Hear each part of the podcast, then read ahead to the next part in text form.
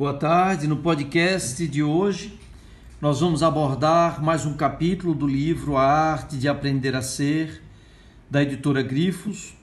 O capítulo de hoje será o capítulo 7, No Fundo, no Fundo, Não há um Fundo. O título é engraçado e nesse capítulo, que é tema, como tem sido todos os outros, de discussões em nossos satsangs, nós trataremos da mecânica quântica e das implicações muito mais filosóficas do que das questões físicas que as descobertas da física quântica aportam na nossa existência, na nossa vida, na nossa compreensão da realidade. Espero que aproveite o podcast e que se junte a nós nos satsangs que são sempre realizados às terças-feiras, às 20 horas na plataforma Zoom, com o ID 445 485 5306.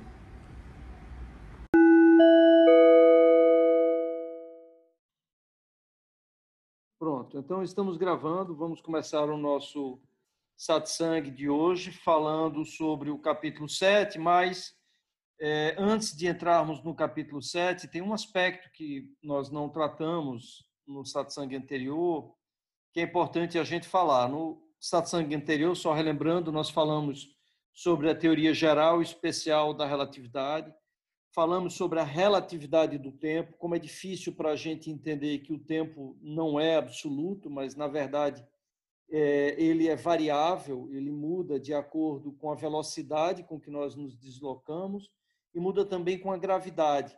A gente viu isso no sangue passado. Mas uma questão, uma reflexão que a gente traz também na oficina, que é muito importante sobre a relatividade do tempo, é a relatividade do tempo psicológico. E tem um conto que a gente aborda, que é um conto de Jorge Bucay, que tem o nome de O Buscador. Não sei se vocês lembram desse conto, é um conto maravilhoso.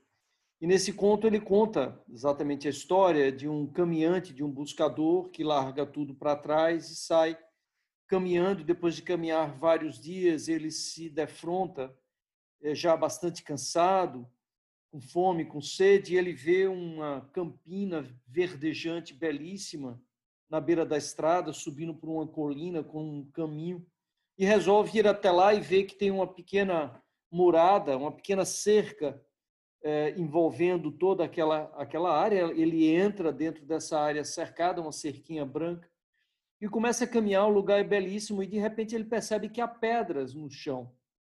E ao se aproximar de uma dessas pedras, vocês devem lembrar desse conto, ele vê que, na verdade, aquela pedra, que eram todas pedras brancas de mármore, ele percebe uma inscrição, e a inscrição na pedra tem dizendo lá o nome Yusuf, uh, oito anos, três meses e dois dias.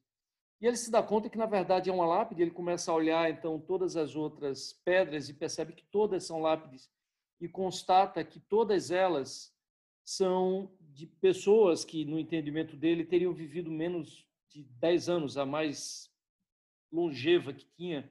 Era uma pedra que tinha 11 anos e alguma coisa, e ele, obviamente, fica bastante comovido, sozinho, com fome, cansado, ele se senta e começa a chorar copiosamente, até que o zelador do cemitério vê ele chorando, se aproxima, pergunta por que ele está chorando, se seria por conta de algum familiar que ele teria perdido, e ele explica que não, ele está chorando porque é, ele estava profundamente emocionado com todas aquelas crianças que haviam morrido e haviam sido enterradas ali naquele cemitério.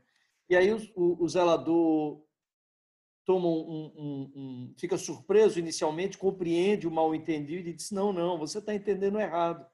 Na verdade, não são crianças que estão aqui. Há também crianças, mas é, o tempo que você vê na lápide, na verdade, não é, é o tempo de nascimento e morte, nós temos um costume no nosso povoado de que toda vez que alguém nasce, recebe um pequeno diário. E nós anotamos nesse diário todos os momentos que vivemos intensamente. O primeiro beijo, a primeira separação, um irmão chegando de uma viagem, enfim, fatos vividos, vivenciados, momentos que nós vivenciamos que foram importantes e anotamos. E no final, quando essa pessoa morre, é nosso costume coletar esses diários e calcular o tempo real vivido. E é esse o tempo que nós colocamos na lápide. Eu acho esse conto belíssimo, porque é, se nós prestarmos atenção direito nesse conto, a gente percebe, a partir dessa compreensão, o quanto nós desperdiçamos da nossa existência, o quanto nós desperdiçamos desse tempo preciosíssimo que nós recebemos de presente. E, e se perceber vivo, portanto, é, é ter a consciência do quão rápido e valioso é, o quão rápido esse tempo passa e quão, e quão valioso e precioso ele é. O que, claro, nos leva também à reflexão de precioso e valioso para quê? Né? O que nós estamos fazendo aqui, valioso e precioso para que nós não nos não desperdicemos esse tempo de vida que temos simplesmente dando voltas nesse carrossel, vivendo como se fosse para sempre, sem nos darmos conta da brevidade da vida e, e, e, do imenso valor dessa oportunidade que temos de aprender, de aprender a amar, de aprendermos que somos partes de todos os seres, de compreendermos o nosso pertencimento a todos os seres, para além de todos os seres, compreendermos o nosso pertencimento a tudo que existe, compreendermos que somos o próprio universo consciente da própria existência e da importância dessa compreensão para a nossa libertação, para libertarmos a nós mesmos e para ajudarmos os outros seres também a se libertarem. E no momento que nós nos libertamos dessa ilusão de individualidade, dessa ilusão de egoísmo, alimentada por esse personagem que nós passamos a vida é, construindo, nós ganhamos a capacidade de ajudar também os outros seres a serem mais livres, mais libertos da sua dor e do seu sofrimento. Toda dor, compreendendo que toda dor e todo sofrimento nasce exatamente e unicamente dessa ilusão, da ilusão da individualidade, da nossa incapacidade de percebermos o nosso pertencimento a todos os seres e a tudo que existe. É, uma outra, um outro entendimento também importante em relação a essa relatividade do tempo, e é, e é, e é legal a gente fazer essa reflexão, né, se a gente pudesse parar nesse momento para ler um diário que nós tivéssemos escrito, quantas páginas nós teríamos nesse diário, né? quantos anos nós realmente vivemos e quantos anos nós simplesmente não desperdiçamos sobrevivendo. Essa é, é uma reflexão difícil e absolutamente fundamental na nossa existência, porque é, é essa reflexão que vai balizar o que foi essa existência. É ela que vai balizar o que nós vamos estar sentindo no momento que nos abraçarmos com a nossa própria morte. Nós olharemos para trás e seremos obrigados a constatar quantas páginas de fato nós escrevemos no nosso diário. E hoje nós temos ainda, e assim esperamos, talvez sim, talvez não, nunca sabemos, é, talvez muitos dias, talvez muitos anos à nossa frente, que podemos, é, a partir dessa reflexão, reescrevermos a nossa história é, a partir de agora.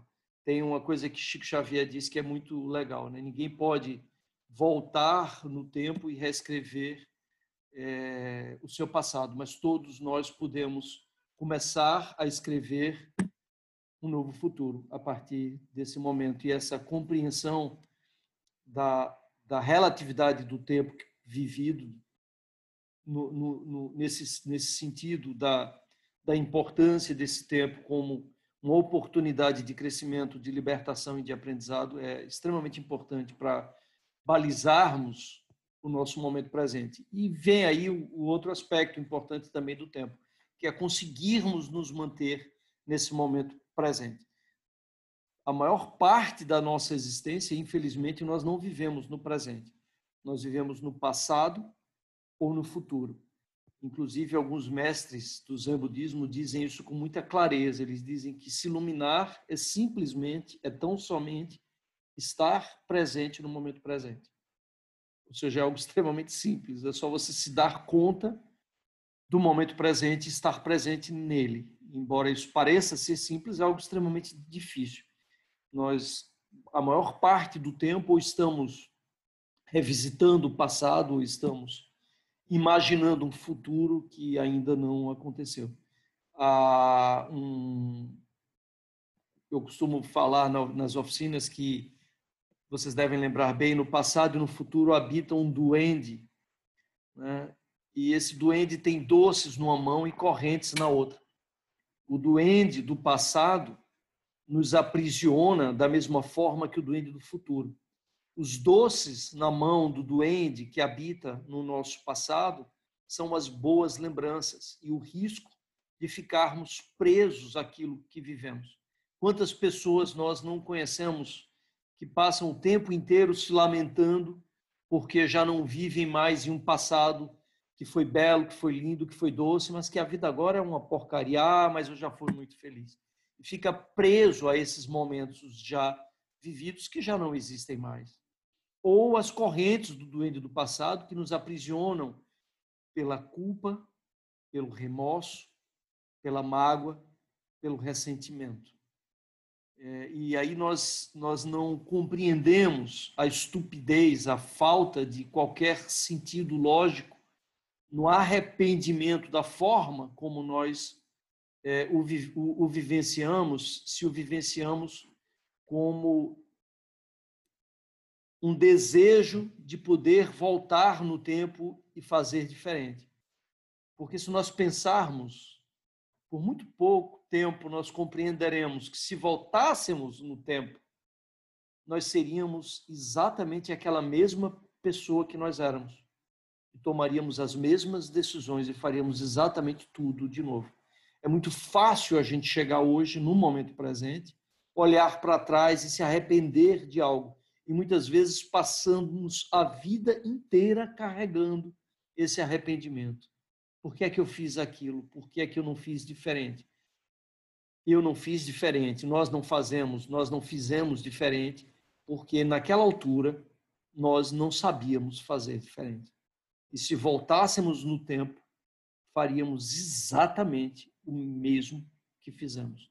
Tem uma frase de Siri Siri Ravi Shankar que é maravilhosa nesse sentido, e que ela diz: o momento presente é inevitável. Ou seja, não adianta a gente se lamentar pelo que aconteceu, porque tinha que acontecer tão simplesmente porque era uma consequência de quem éramos. Então nós devemos sim visitar o passado, mas para aprendermos com ele, jamais para nos deixarmos aprisionar pelas boas lembranças ou pelos arrependimentos que nos impedem de viver o momento presente, nos mantém presos ao passado. E da mesma forma em relação ao futuro os doces do duende que habita no futuro e que nos aprisionam são as expectativas que nós criamos, é, na qual, como aquela, aquela plaquinha que costuma ter né, em muito bar do interior, ou em muita vendinha no interior, quando você vai ter uma plaquinha assim, fiado só amanhã. Né? E, e, é engraçado como se muitos de nós vivêssemos exatamente dessa maneira. Não, hoje eu não sou feliz, não, mas amanhã eu vou ser. Eu vou ser feliz amanhã, quando eu tiver um carro, quando eu tiver isso, quando eu tiver aquilo, quando eu tiver um namorado, quando eu tiver o que quer que seja. Na verdade, eu estou transferindo para um momento que não existe a possibilidade do meu presente. E ao fazer isso, eu estou abrindo mão da minha vida, da minha existência. Eu estou deixando de estar vivo. Quando eu vivo no passado, quando eu vivo no futuro, quando eu abandono o presente, eu abandono a minha existência, porque a vida só existe no momento presente. E da mesma maneira que existem os doces do duende que habita no nosso futuro, existem também as correntes que são as preocupações, aquilo que nos ocupa antes de acontecer. São as angústias, as aflições, as ansiedades. Eu começo a fazer a universidade e já estou pensando quando eu terminar o curso, eu não vou conseguir emprego, não vou, vou, vou, vou tô lascado, eu vou, já sei, Eu estou me vendo, vou morar debaixo da ponte, vou ser um pedido, vou conseguir emprego. Ou seja, a gente mal começa um curso e já está pensando daqui a quatro, cinco anos, já está projetando um futuro sem ter a menor ideia de, do que irá acontecer, né? E a vida adora fazer exatamente isso, jogar a gente para um lado é, e para o outro. Tem uma história de Rubem Alves é, extraordinária. Ele diz que um, um jovem jornalista foi entrevistá-lo na esperança de que ele contasse o caminho das pedras, né? Ele era um grande escritor e o jornalista perguntou: "Mas o que é que me conte um pouco da sua história profissional que fez com que você chegasse é, é, é, no ponto em que você chegou, nesse jornalista e escritor maravilhoso que você se tornou. Aí ele disse: Eu me tornei um jornalista e um escritor maravilhoso porque tudo que eu tentei fazer na minha vida deu errado. E eu, eu acho sensacional isso, porque, na verdade, tudo que ele planejou saiu diferente do que ele havia planejado e ele terminou sendo escritor.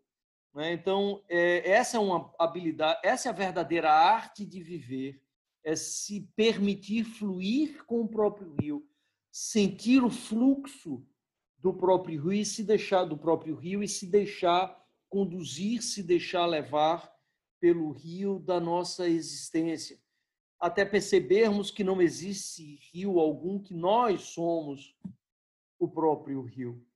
E aí, mais uma vez, nesse contexto, somos obrigados a resgatar as quatro palavras de Hermógenes, né, os quatro verbos que, que devem guiar esse nosso exercício de nos entregarmos ao fluxo do nosso próprio rio. Entrega, confia, aceita e agradece. Nós não estamos no controle.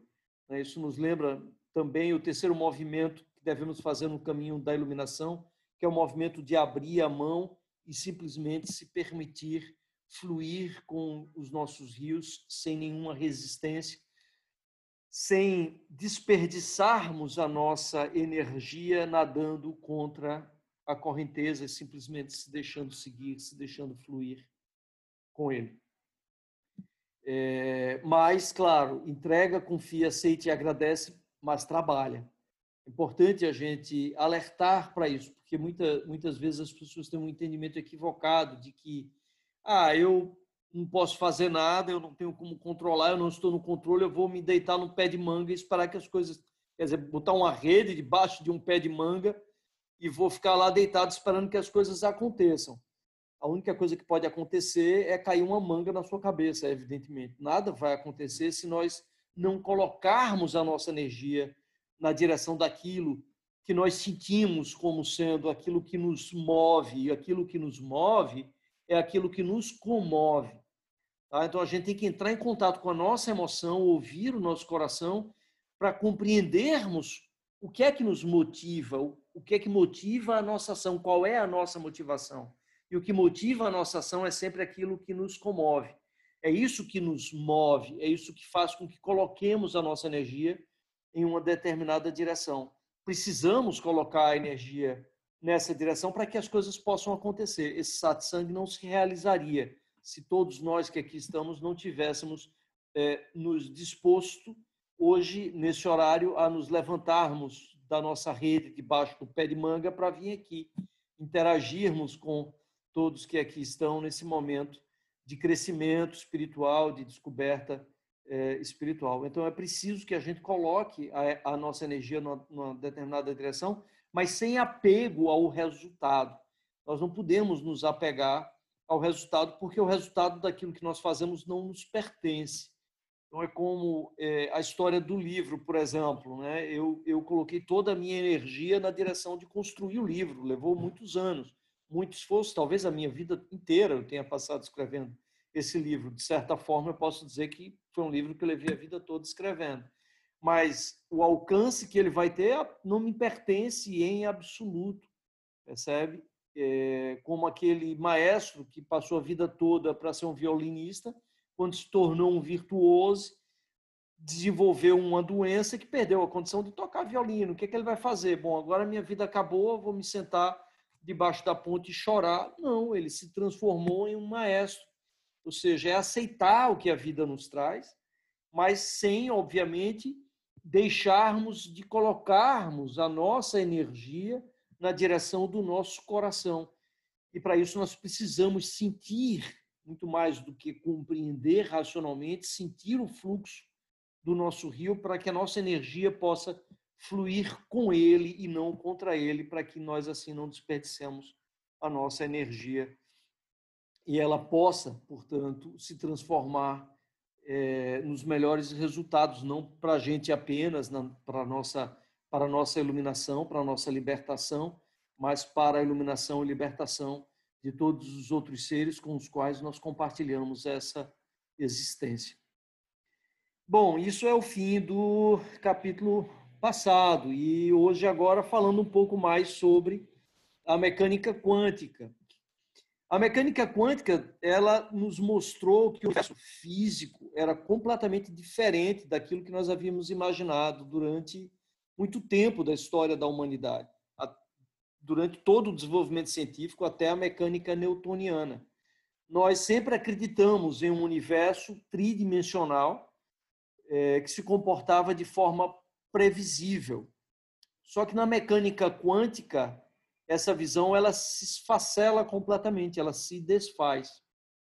É, ao, ao ponto de Albert Einstein ter afirmado, numa frase célebre, que Deus não joga dados com o universo. Então, curiosamente, Albert Einstein, que nos mostrou a relatividade do tempo, algo que parecia impossível para um ser humano conceber que o tempo é, poderia ser relativo, tanto em relação à velocidade quanto em relação forças, às forças gravitacionais, não conseguiu aceitar que, num nível quântico, o universo se comportasse de uma forma probabilística. Hoje a gente sabe, é, pelo menos todos os experimentos até hoje realizados, todo o conhecimento acumulado sobre a mecânica quântica, nos mostra que essa esse aspecto probabilístico das partículas subatômicas não se deve à nossa incapacidade de medir os fenômenos, mas ao próprio fenômeno, é uma natureza desse fenômeno.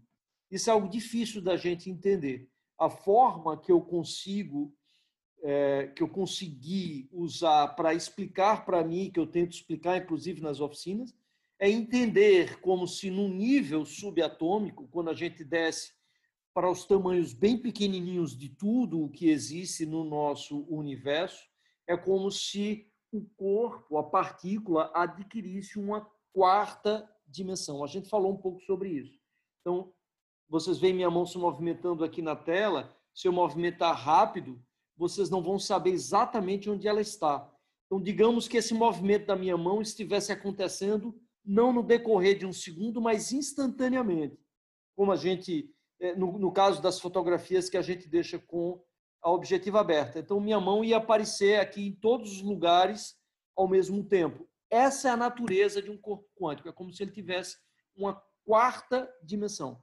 Então, o que a gente consegue ver desse corpo quântico, quando a gente tenta mensurar ele, é a projeção tridimensional desse corpo com quatro dimensões. Lembram daquela analogia que a gente fez? O que a gente chama de um cubo no mundo tridimensional é uma projeção de um objeto com quatro dimensões projetado em três dimensões que nós conseguimos perceber. Então, uma bolinha de gude no nível quântico, que seria, por exemplo, o núcleo de um átomo ou um elétron, na verdade, é, nós não conseguiríamos enxergá-la de forma delimitada, ela seria uma nuvem. No momento que eu tirar uma foto, ela vai aparecer em um local ou em outro. No momento que eu interagir com ela, ela vai se materializar em um determinado em uma determinada posição. Mas enquanto eu não interajo com essa bolinha de gude, ela está em todos aqueles lugares da nuvem ao mesmo tempo. Então, se eu pegar uma bolinha de gude é, como um elétron no nível quântico, por exemplo, e lançar essa bolinha de gude contra duas aberturas, ela vai passar pelas duas aberturas ao mesmo tempo porque ela está em todos os locais da nuvem ao mesmo tempo. Então, se, ela, se essa nuvem é lançada contra duas aberturas, ela vai passar contra as duas aberturas ao mesmo tempo. Ou seja, no nível subatômico, nada existe no tempo e no espaço da forma como nós compreendemos tridimensionalmente, até o momento em que eu interajo com essa partícula. Enquanto eu não interagir com essa partícula, ela não é mais do que uma nuvem de probabilidade. Então é como se descendo para baixo do elétron, tudo que eu tenho, tudo que eu vou encontrar é uma vibração. Então o universo inteiro é um, uma gigantesca vibração que se materializa no momento em que eu interajo com ele. Que nos leva, mais uma vez, à reflexão do budismo e do hinduísmo de que tudo o que existe no universo é consciência, não a consciência humana, como nós estamos acostumados a utilizar essa palavra, mas a consciência seria essa vibração subjacente a tudo o que existe, que materializa tudo o que existe, inclusive nós, que também somos essa vibração. Por isso, no momento que nós compreendemos isso quanticamente, fica muito mais fácil a gente entender a nossa unidade, não há separação alguma entre aquilo que eu sou e o que é a mesa que está à minha frente ou o chão que está sob os meus pés. Tudo isso é parte dessa mesma vibração se materializando de formas diferentes, mas é a mesma manifestação dessa, desculpe, são diferentes manifestações de uma mesma consciência que se materializa de formas diferentes. E isso a, a mecânica quântica nos mostrou a partir desse experimento que foi realizado em 1961 eu até tomei nota aqui do camarada que fez esse primeiro experimento, Klaus Johnson. Foi o primeiro que realizou esse experimento de lançar os elétrons contra duas aberturas. Que chegou à conclusão de que, nesse nível subatômico, o elétron se comporta como uma onda, que na verdade é uma nuvem de probabilidade. Bom, até aí, eu acho que é relativamente fácil de compreender. Quem está com a câmera ligada aí, está dando para entender? Acho, acho que sim. Né? Acho que não, não é tão complicado. A coisa começa a ficar mais interessante quando entra um outro elemento. E aí, o que, é que os pesquisadores fizeram? O que é que os físicos fizeram? Bom, vamos colocar um dispositivo para tentar ver exatamente o momento em que o elétron está passando e ver se ele está passando por qual das duas aberturas. E eles fizeram isso, colocaram um dispositivo. E aí é que vem a coisa mais incrível que eles encontraram. No momento em que você observa, coloca um dispositivo para observar por qual das duas aberturas o elétron está passando, ele deixa de se comportar como uma onda e volta a se comportar como se fosse uma bolinha de gude. Ou seja, o fato de eu observar por qual abertura faz com que ele perca a sua natureza quântica, ou seja, a sua natureza probabilística. Ele deixa de passar pelas duas aberturas ao mesmo tempo e volta a passar por apenas uma das duas aberturas, volta a se comportar como se fosse uma partícula. Por quê? Porque eu observei, eu sei agora qual das duas aberturas ele passou. Ou seja, o fato de eu observar o elétron materializa o elétron de uma determinada maneira. O que é que isso significa? Lembram do jogo de Lego ao qual eu me referi? Que o universo é um imenso jogo de Lego jogando consigo mesmo? Então, esse jogo de Lego se materializa no momento em que nós, universos, interagimos com nós mesmos. Então, nós somos co-construtores fisicamente de tudo o que existe no universo porque tudo que existe no universo é essa vibração subjacente à matéria e que se materializa no momento em que eu interajo com ela. Então, para mim, isso tem uma implicação filosófica extraordinária. É como se os mecânicos quânticos tivessem chegado no alto da montanha e encontrassem lá os gurus do hinduísmo e o, e o próprio Buda sentado, e o Buda olhasse, rapaz, levou um bocado de tempo para vocês chegarem aqui. Eles já sabiam isso há 3 mil, 4 mil anos atrás, quase. Mas é a mesma, é a mesma conclusão é, é, dessa leitura do que é o universo, que nessa perspectiva quântica seria essa imensa, gigantesca vibração subjacente a tudo que existe, essa consciência que se materializa de diversas maneiras, de diferentes formas, é, e nós somos, inclusive, uma materialização, uma manifestação dessa consciência de Brahma. Por isso que no, hinduísmo, é, se iluminar, atingir moksha, não é compreender Brahma, mas é compreender que Atman, a alma individual, sempre foi, sempre será Brahma. Então, não, não é possível se compreender Brahma. O que é possível se compreender é que nós somos Brahma, nós somos o próprio universo. Esse é o significado de Tatvamasa. Mas fica mais interessante ainda. Né? Como se não bastasse o fato de você observar materializar o elétron, o que é que os pesquisadores fizeram? Vamos fazer o seguinte: vamos observar por qual, colocar um dispositivo para observar por qual das duas aberturas o elétron está passando, mas essa informação sobre qual das duas aberturas o elétron passou, nós vamos destruir antes que alguém possa ter acesso a ela. A informação vai ser gerada, mas vai ser destruída. Quando eles destruíram a informação, ou seja, eu não tinha mais, eu medi. Eu medi por onde o elétron passou, mas destruí a informação antes de eu ter acesso a ela. Quando eu faço isso, o que, é que acontece com o elétron? Volta a se comportar como uma onda. Ou seja, não é o fato, reparem, reparem, não é o fato de eu observar o elétron que faz com que ele se materialize. É o fato de eu poder saber por qual abertura ele passou que materializa o elétron. É a minha consciência que materializa o elétron, não a minha observação. Então, isso é um passo mais, a, mais adiá, como diziam os espanhóis, é um passo ainda mais, mais além da mera observação. Ou seja, o que, o que faz com que o elétron se comporte como uma partícula e não como onda, não é o fato de eu observá-lo, é o fato de eu saber por qual abertura ele passou. Se essa informação for gerada, mas for destruída, ele vai se comportar como onda novamente. E aí vem um, um grande.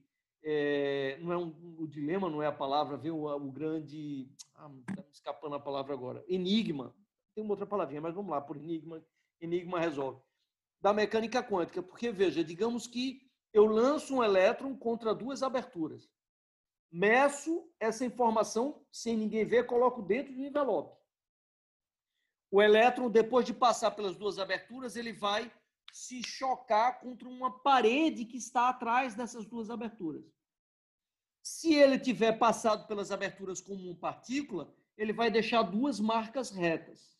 Se ele tiver passado por essas duas aberturas como onda, ele vai deixar um padrão de interferências. Então, a forma como uma imagem vai aparecer na parede por trás das aberturas vai mudar dependendo se o elétron passou como partícula ou passou como onda. Vejam, eu medi por onde ele passou, coloquei o resultado no envelope. Agora, digamos que eu pegue esse resultado, essa fotografia da parede de trás, coloque em um envelope também. Então, veja, um milhão de anos depois, se eu destruir a informação que está no envelope, que diz por onde o elétron passou, a informação do outro envelope vai ser sempre como onda. Ou seja, um, um, algo que ocorreu um milhão de anos depois vai alterar alguma coisa que aconteceu no passado. Não sei se deu para entender, é um pouquinho complicado esse, mas o fato é que, se essa informação é destruída mesmo a posteriori, ela vai mudar o resultado quando eu for olhar para ele. Então, é como se algo que ocorre no futuro pudesse mudar uma circunstância no passado. O que leva a gente a questionar se o tempo realmente existe. No nível quântico, esse conceito de passado e futuro se torna difuso a partir desse experimento. O que é passado, o que é futuro, se algo que ocorre no futuro pode mudar alguma coisa no passado. Na nossa realidade tridimensional, isso não é possível, mas no nível quântico é possível. E já foi feito, inclusive. Um dos experimentos que a gente vê, é que está descrito no livro também, ele mostra exatamente como, depois de uma imagem ter sido impressa, ela é modificada em razão da informação ter sido perdida. Ou seja, algo que ocorreu no futuro modificou um evento do passado. Para terminar nessa parte da mecânica quântica, e também porque eu já estou bastante avançado no meu horário, é, tem a questão do emaranhamento quântico, que é um outro fenômeno absurdamente extraordinário. O que é que diz esse emaranhamento quântico? Contra o qual Einstein morreu lutando. Ele diz que se dois elétrons ou dois fótons foram, forem mantidos juntos durante um certo tempo, e depois a gente separa esses dois elétrons ou fótons que estavam emaranhados, eles passam a se comportar como se fossem a mesma partícula, independente da distância que eles estejam do outro. Ou seja, o que eu fizer com um desses elétrons, eu estou fazendo com outro elétron. É como se eu pegasse um deck de baralho e dividisse em dois. Dio pega esse deck, vai lá para Tóquio, no Japão, e eu fico aqui em Recife, a gente fica no telefone. Dio embaralha o deck lá, eu estou com o meu deck aqui, ele coloca a mão em cima do deck dele, eu coloco a minha mão em cima do meu deck, e a gente diz uma, duas, três e já. Quando o Dio puxar um rei lá, eu vou puxar um rei aqui. Quando ele puxar um valete lá, eu vou puxar um valete aqui. A carta que ele puxar lá, eu vou puxar aqui. Como é possível isso? Se a gente está separado a milhares de quilômetros de distância. Isso chama-se emaranhamento quântico. E aí, para entender isso, a gente tem que fazer a analogia da quarta dimensão, que a gente já usou, mas tem que voltar aquela história que eu contei no satsang passado de Planaldo. Imaginem que nós fôssemos seres vivendo no mundo plano e que uma mangueirinha de plástico atravessasse esse mundo plano em dois locais. Nós viríamos caminhando sobre essa folha de papel, nesse mundo plano que nós habitaríamos, encontraríamos uma primeira circunferência, que representaria a interseção desse tubo com a folha de papel acharíamos estranho aquela circunferência, como achamos estranhos aqueles desenhos nos campos de trigo, continuaríamos caminhando mais uma dezena ou centena de quilômetros até que chegaríamos lá na frente e encontraríamos uma outra circunferência idêntica àquela primeira que nós encontramos. E aí resolveríamos estudar essas duas circunferências. E para nossa surpresa, quando eu jogava um raio laser azul na primeira circunferência, a outra também se tornava azul instantaneamente. E aí eu, como Planaldo, diria: isso não é possível, porque as duas circunferências são estão separadas umas das, uma da outra. Como é que o que eu faço em uma circunferência vai instantaneamente afetar a outra circunferência? Nós olhamos para Planaldo arrogantemente e dizemos: pobre de Planaldo. Ele não percebe que, na verdade, essas duas circunferências são parte de um mesmo objeto tridimensional. Como ele não percebe a tridimensionalidade, ele acha que essas duas circunferências estão separadas, quando na verdade são partes de uma mesma de um mesmo tubo, são o mesmo tubo, não estão separados. Então, quando a gente vê hoje um elétron teoricamente separado é, um do outro, se comportando exatamente como o outro, a gente diz isso não é possível. Por quê? como é que um elétron que está a milhares de quilômetros de outro elétron, a último, o último experimento, eles estavam, acho que, a perto de 1,5 quilômetros um do outro, mas o que importa é o princípio. Se isso ocorre a 1,5 quilômetros, pode ocorrer a 1,5 milhão, milhão de quilômetros. Então, se um, um elétron que está a um milhão de quilômetros do outro, ao, ao mudar é, ou ao interagir com o elétron, vou estar tá interagindo da mesma maneira com o outro elétron, como é que isso é possível se eles são dois elétrons separados. Aí a gente lembra de Planaldo e só podemos imaginar quadridimensionaldo, né? seres com quatro dimensões, olhando para a gente e dizendo: pobrezinhos, eles não percebem que, na verdade, esses dois elétrons aparentemente separados são, na verdade, o mesmo elétron. São partes de um mesmo ser. Então, essa analogia, para mim, é muito importante para entender o emaranhamento dos elétrons e traz um significado filosófico profundo quando nós nos lembramos que há 13,8 bilhões de anos atrás, o universo inteiro, não apenas dois elétrons, mas todos, todos os elétrons que existem hoje no universo, estavam compactados em uma singularidade, em uma única partícula. Estávamos todos emaranhados em uma única partícula. Então, no momento em que houve o Big Bang, que essas partículas se espalharam, é lícito considerar a compreensão de que, de alguma forma, todas essas partículas continuam conectadas de maneiras que nós não conseguimos compreender. Ou que somos todos o mesmo ser, o mesmo universo, brincando de sermos seres diferentes. Um exemplo extraordinário desse emaranhamento quântico, eu vou compartilhar minha, minha tela com vocês, porque é um experimento de uma brasileira. Espero que vocês estejam conseguindo ver bem a tela. Ok. Então, vocês veem que nesse experimento, o número um é um feixe de laser que é lançado contra um cristal que divide esse feixe de laser em dois. Um feixe de laser representado em verde aqui atravessa um gato recortado em uma cartolina. E esse feixe de laser que atravessa o gato é jogado, é lançado para o espaço, é perdido, desprezado. O outro feixe de laser que não passa pelo gato, repito, não passa pelo gato, é lançado contra uma máquina fotográfica. E o que é que aparece no filme da máquina fotográfica? O gato. Como é possível se esse feixe de laser jamais atravessou o gato? Jamais atravessou o gato? E aí vem a questão do emaranhamento. Na verdade, esse feixe de laser que na nossa compreensão tridimensional está separado desse outro feixe de laser, é, na verdade, continua sendo, na verdade, o mesmo feixe de laser.